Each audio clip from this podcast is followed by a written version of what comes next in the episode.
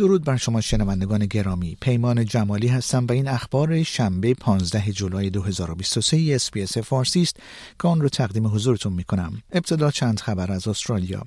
حزب کارگر می‌گوید کسب کرسی فدن در ایالت کوینزلند بسیار دشوار خواهد بود زیرا به نظر می رسد جناح ائتلافی در مسیر پیروزی این کرسی واقع در گولد کوست قرار دارد. رای دهندگان امروز 15 جولای در حالی به پای صندوق های رای خواهند رفت که کامرون کالدوئل نامزد حزب لیبرال گزینه اصلی برای پیروزی این کرسی انتخاباتی است. یک مرد ساکن داروین پس از دستگیری با بیش از 500 ویدئو و تقریبا 300 تصویر که حاکی از کودک از دختر خانده خود بوده است به بیش از سی اتهام اعتراف کرده است. این مرد به 31 اتهام از جمله استفاده از کودک برای تولید محتوای کودک و برخورد ناشایست با کودک زیر 16 سال اعتراف کرده است. و اینک چند خبر بین المللی در ایالات متحده بازیگران هالیوود در نخستین روز از توقف کاری دوگانه که استودیوها را مجبور به تعطیلی تولیدات خود کرده است به نویسندگان سینما و تلویزیون پیوستند.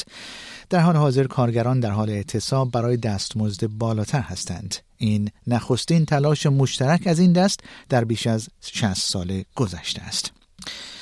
شورای امنیت سازمان ملل متحد به اتفاق آرا به قطنامه ای رأی داد که مأموریت دفتر یک پارچه این سازمان در هایتی را به مدت یک سال تا جولای 2024 تمدید می کند.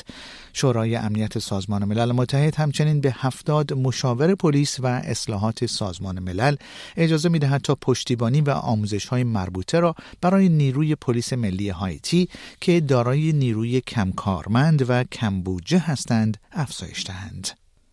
جمهوری خواهان در مجلس نمایندگان ایالات متحده آمریکا لایحه بودجه دفاعی سالانه را تصویب کردند که اولویت های محافظ این حزب را قبل از فصل انتخابات 2024 برجسته می کند. لایحه تصویب شده را که شامل مقررات ضد LGBTIQ+, ضد تنوع و ضد حقوق سخت جنین بود محکوم کردند. دولت بلاروس می‌گوید سربازان گروه مزدور واگنر از روسیه وارد این کشور شدند و در حال آموزش نیروهای بلاروس هستند.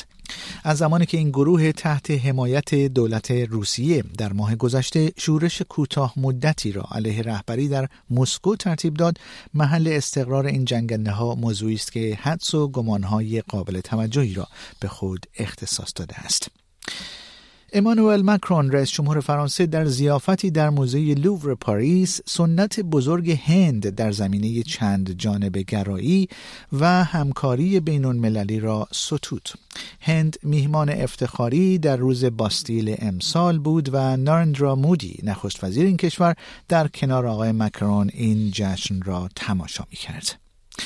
و اینک چند خبر از ایران. حدود یک ماه پس از آغاز انتشار گزارش هایی در رسانه های آمریکایی در خصوص انجام تحقیقات پلیس فدرال در مورد نماینده ویژه دولت ایالات متحده در امور ایران حساب توییتر این دفتر روز جمعه 22 جولای نام و عکس رابرت مالی را حذف و آن را به پایین این صفحه انتقال داد.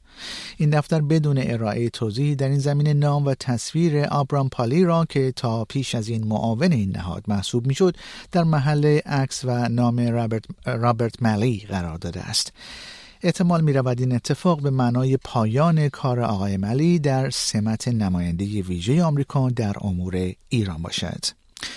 مولوی عبدالحمید در خطبه های نماز جمعه زاهدان با محکوم کردن حمله به کلانتری 16 در این شهر اعلام کرد که مردم بلوچستان مخالف قتل و کشتار راهبندان و راهزنی و اهل گفتمان و گفتگو هستند.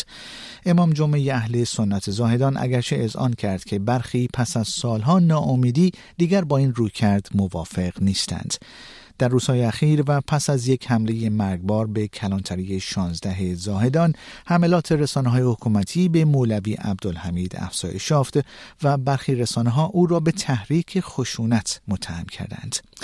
شنوندگان گرامی پیمان جمالی هستم و این اخبار روز شنبه 15 جولای 2023 اسپیس فارسی بود که اون رو تقدیم حضورتون کردم.